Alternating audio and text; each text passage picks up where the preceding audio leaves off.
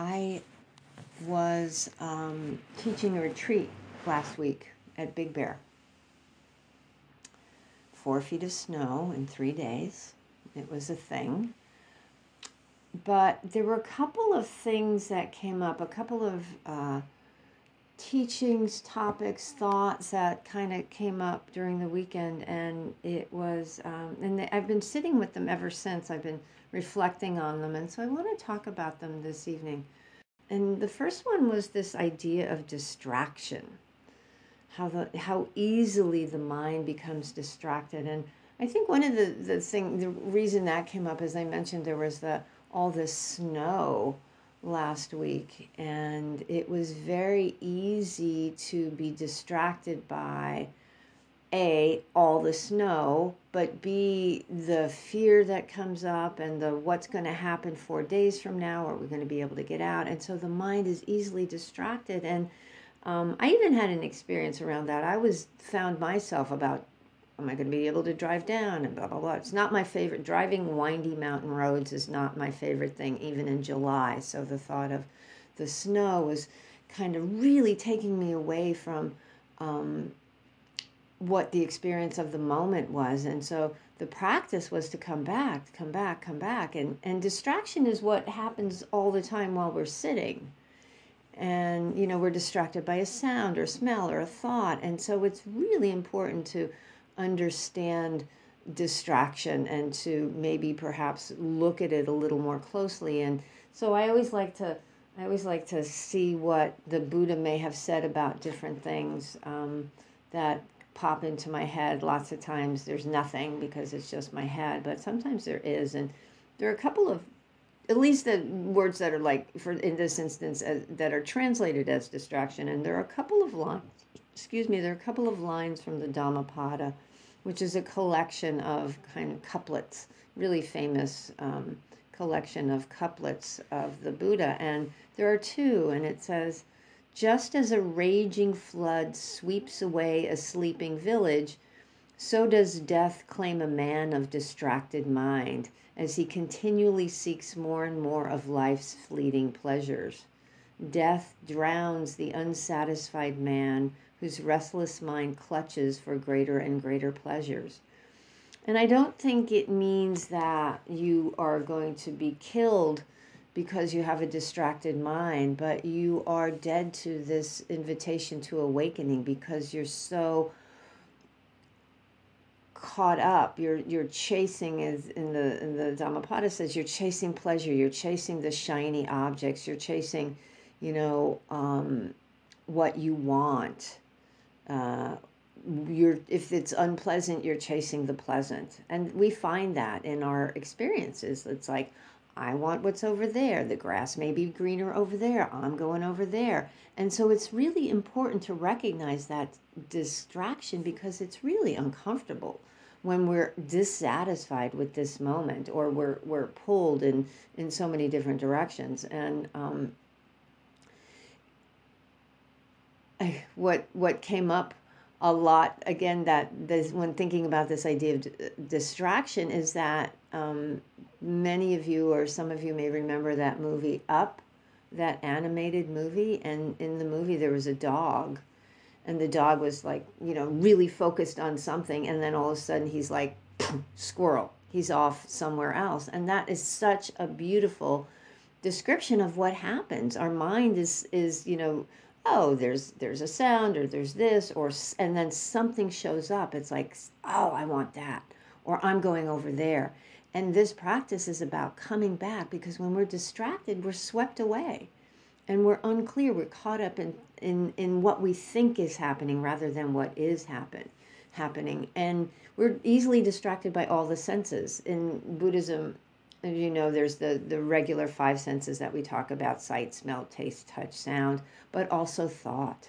We're distracted by thought. It, and I, I know you know, have all had this experience where this thought comes up and down you go. It's like today's Sunday evening and Monday, all of a sudden the thing, oh, I have to do that thing before tomorrow morning, or oh, I have that meeting tomorrow, or oh, and you're down that path. So this this practice is come back, come back, come back and and what another thing that's kind of tied to this distraction piece and it's sometimes it's why we're so distraction is this idea of habit energy these Thich Nhat Hanh talks about this a lot, and um, I talk about it sometimes. These implicit biases that we have, we're kind of uh, tuned, attuned to go in particular directions. Um, there's the it's the habit of mind. I talk about that too. The habit of mind, those those neural pathways that we have um, created throughout our lifetime, whether we're aware of it or not. There's these these things these um, these directions that we t- always seem to find ourselves in. And what Thich Nhat says about it is that our joy, peace, and happiness depend very much on our practice of recognizing and transforming these habit energies.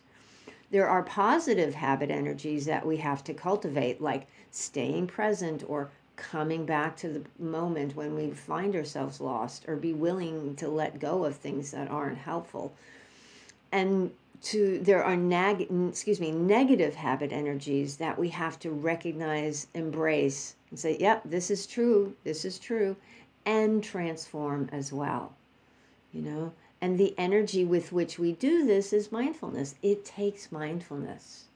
It takes this willingness to be present and this willingness to not be distracted because i'm sure each of you have had that experience I know I have had it where some old habit energy comes back comes up like this this this this well-worn storyline. I had the used to have this habit of self-pity. It was it was a very comfortable place to be. Oh, poor me. Oh, it was warm and I used to go there a lot and then the recognition of starting to go down that pathway and go, "Oh, this doesn't go anywhere. Maybe I'll just let maybe I just won't go there." We have the capacity to let go of those habit energies.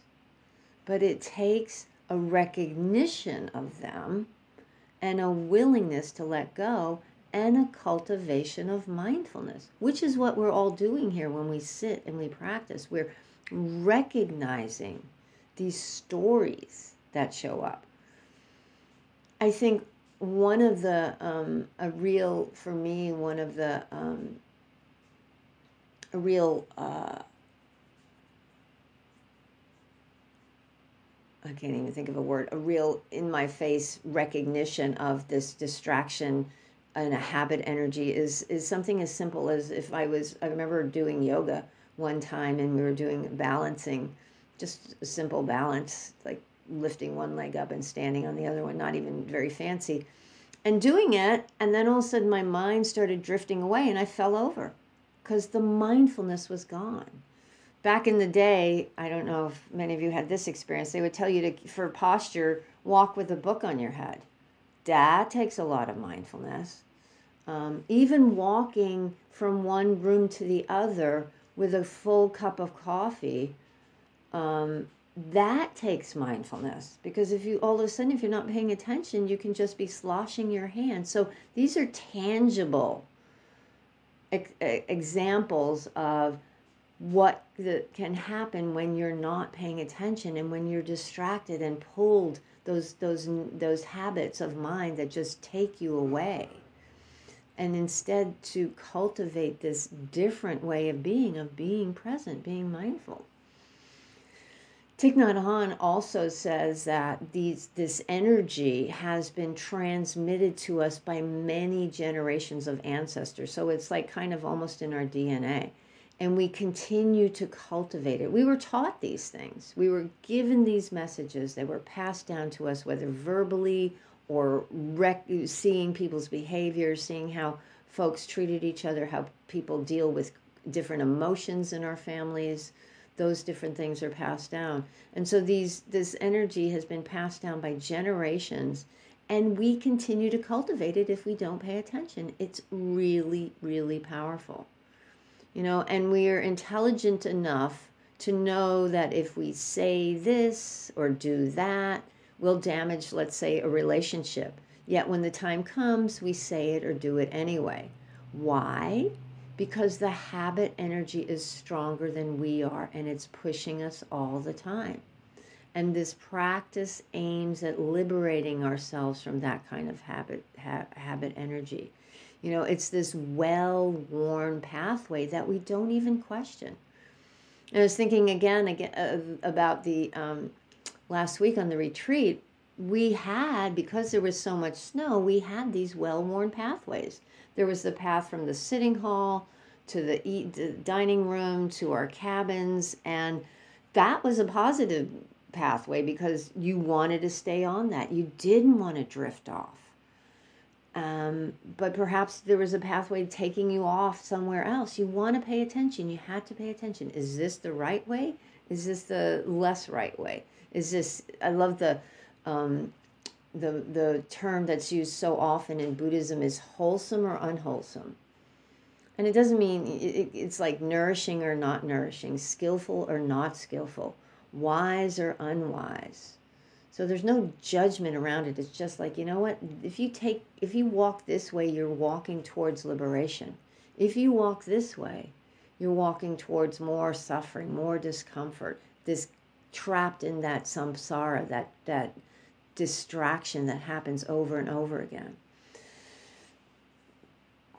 And our habit energies show up in different ways for each of us. We all have different habit energies. It has, has us keep our mouths shut when perhaps we should speak up because of whatever's underneath this this really deep um, experience that we've had that's pushes pushed us in a particular direction, or we speak when we shouldn't. You know, when am I going to learn to keep my mouth shut? I don't know. I keep speaking up. Or we run away when we should stay. Or we stay when we should run away or leave. You know, we react inappropriately. We do things we don't want to do. We're dismissive, we're fearful, we're angry. There's um there's a story that I've told a few times that I find to be an extremely powerful example of this. And it's about a, a, um, a man, Claude Anshin Thomas, who is a Zen monk. Um, and he is American, he's a Vietnam vet.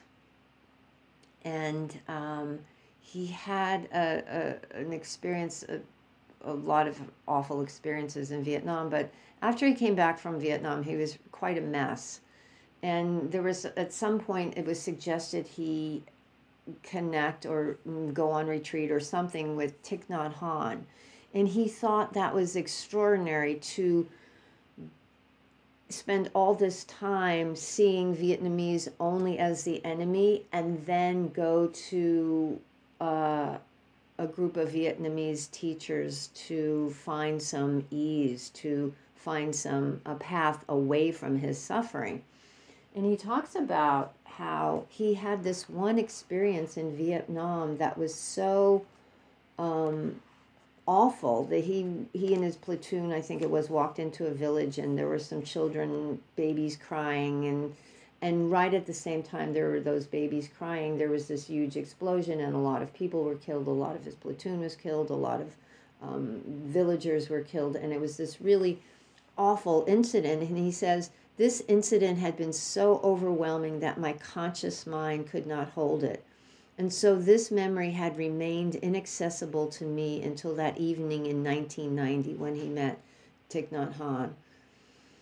As I sat there looking at this monk, Vietnam just came rushing back to me, all the unaddressed, repressed thoughts, feelings, and perceptions.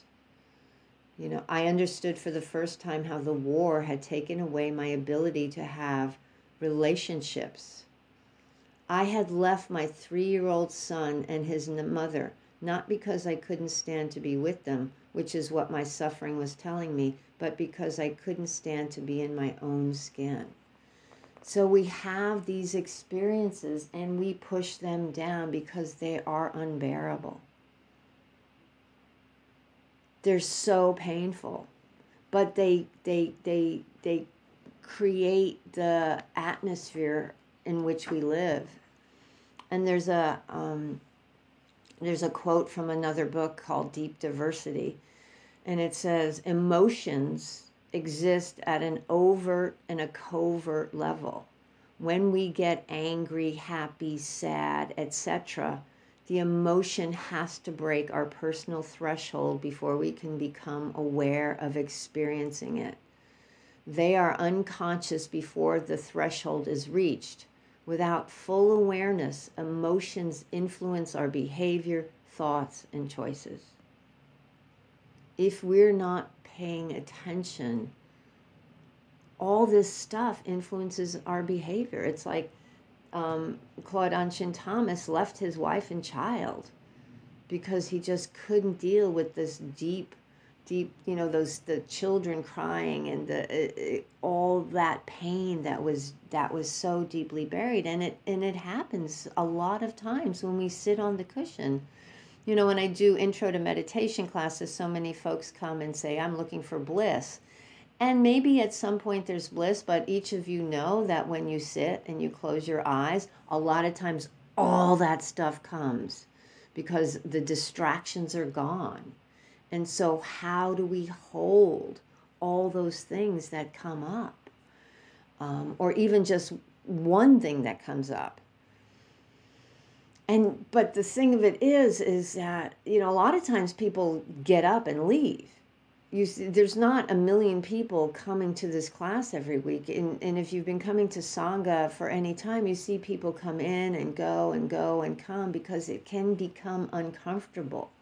And this practice asks us to sit with the discomfort which is why in early meditation practice um, you learn to recognize when something is pleasant or unpleasant or and if there's a if your foot falls asleep don't just move can you be with it? If there's an itch, can you be with it? This simple teaching of being with discomfort of the body, like an ache or a loud noise or some annoying sound or smell, can you be with that?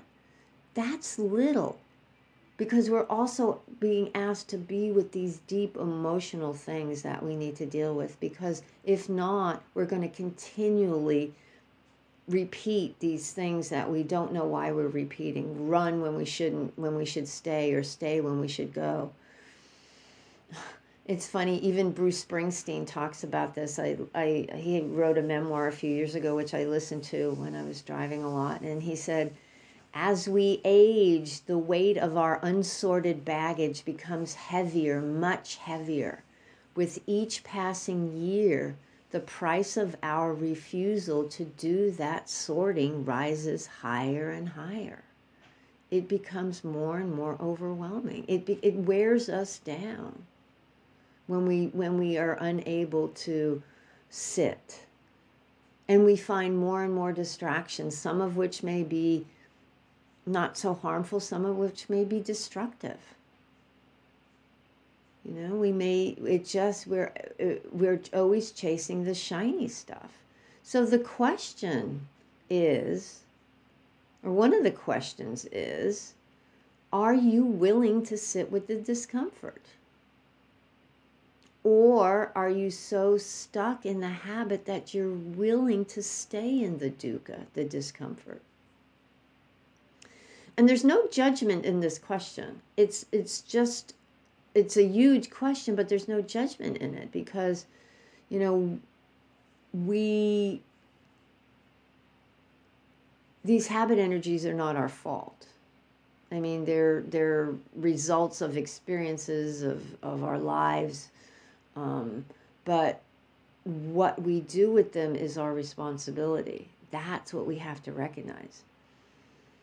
Sometimes we even um, get something out of them. Even though we know this is not a good thing, it's really difficult to let go. And it's funny, I found a I found a, a thing in um, Joseph Goldstein's book Mindfulness where he talks about this. And he, he quotes someone, he quotes a, a, a Stephen Mitchell in his book Parables and Portraits and talks about these habits as uh, his lines of about Sisyphus. Sisyphus is that person who is condemned by the gods to push a rock uphill for, for all eternity, which is annoying. Um, and he says, We tend to think of Sisyphus as a tragic hero condemned by the gods to shoulder his rock sweatily up the mountain and, and again up the mountain forever. The truth is that Sisyphus is in love with the rock.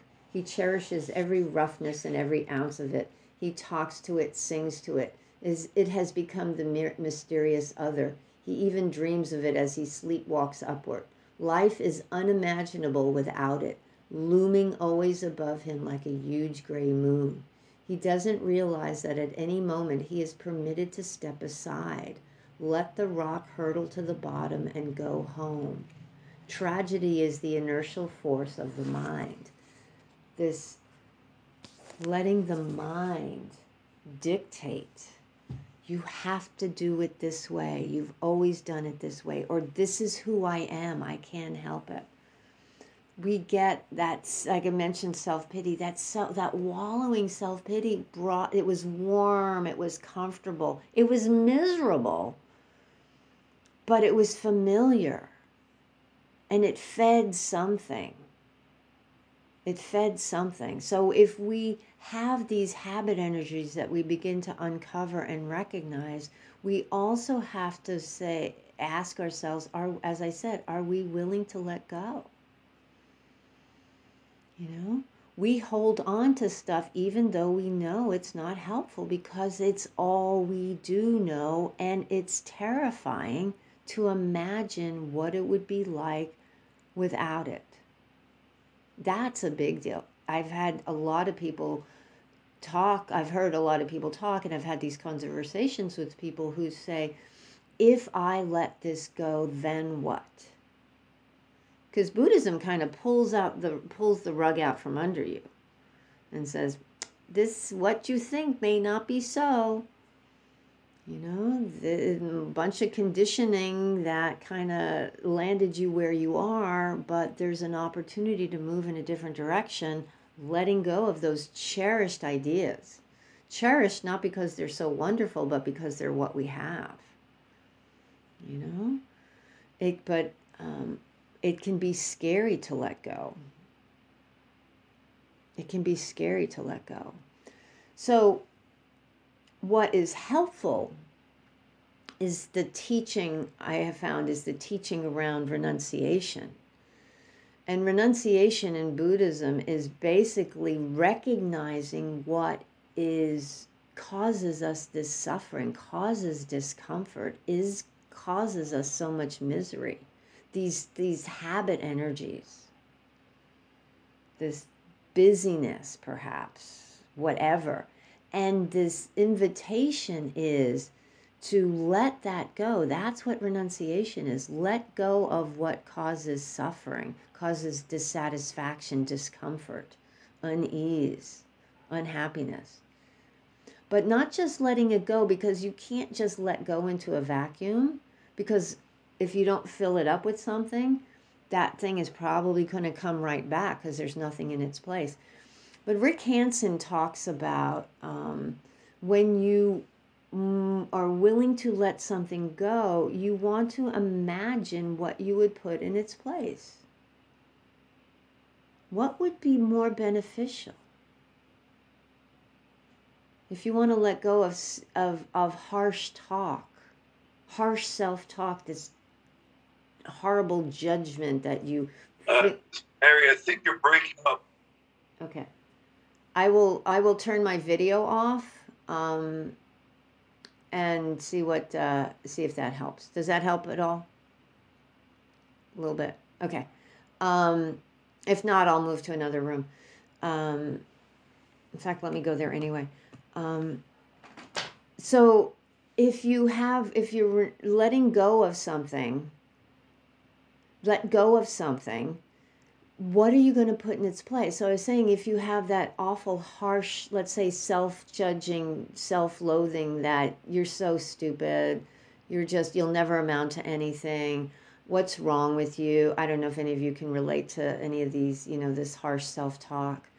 Um, be willing to let that, let, I'm just using that as an example.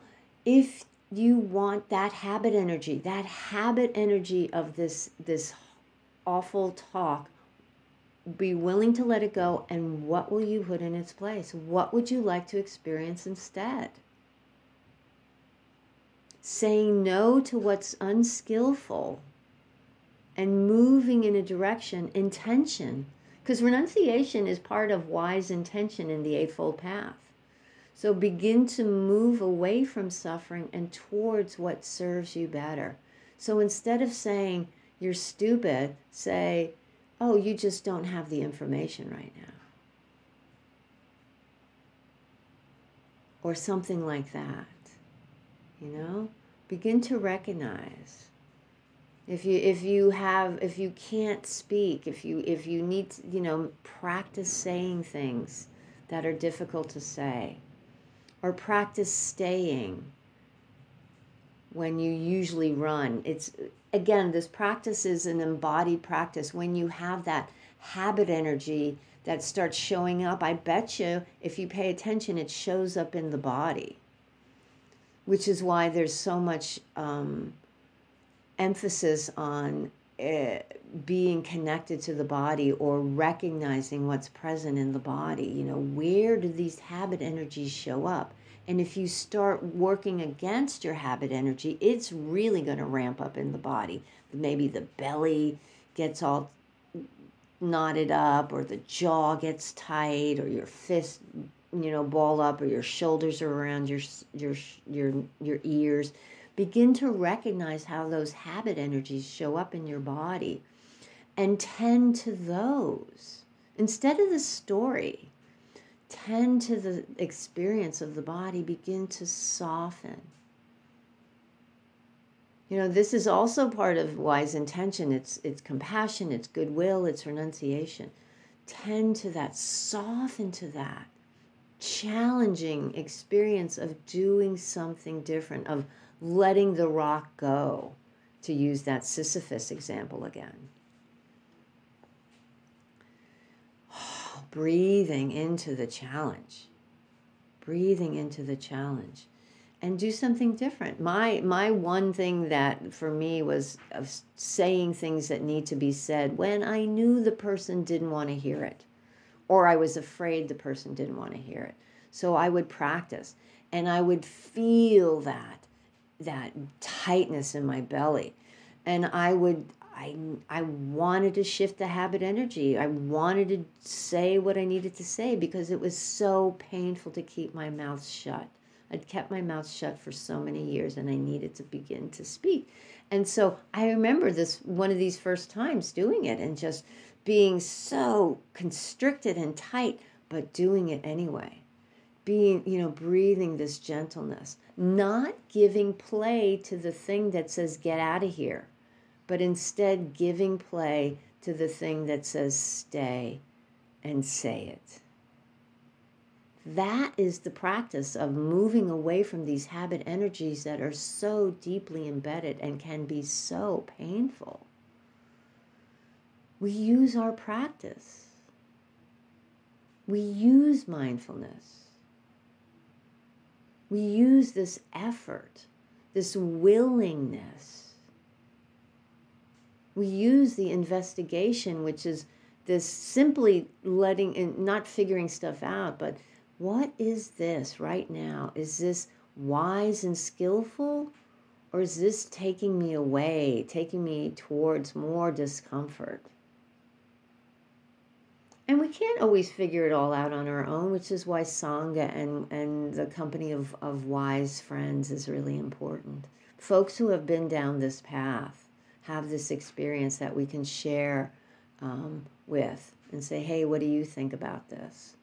Can I talk to you for a few minutes? Which is what's beautiful about Sangha and what's all it's also beauty the beauty of of uh, retreat or extended practice even just a day or a half a day it gives us the opportunity to slow down and begin to recognize these energies and become familiar with them although i bet if you if you thought about it you would you could probably name a habit energy of yours that gets in the way those old old well-worn pathways and the good news is that there is a, a, an opportunity to create a new neural pathway and walk in a new direction.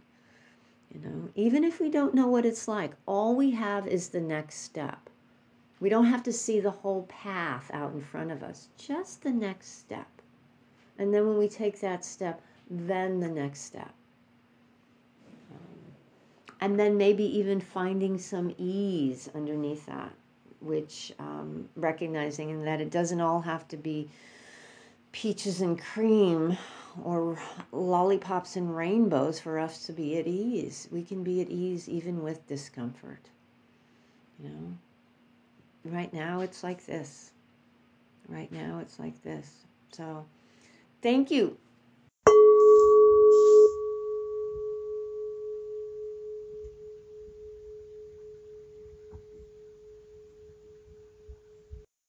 Thank you for visiting Undefended Dharma. These teachings are freely offered. However, if you would like to make a donation to help support the technology that makes these podcasts possible, please visit marystancavage.org backslash support. Thank you.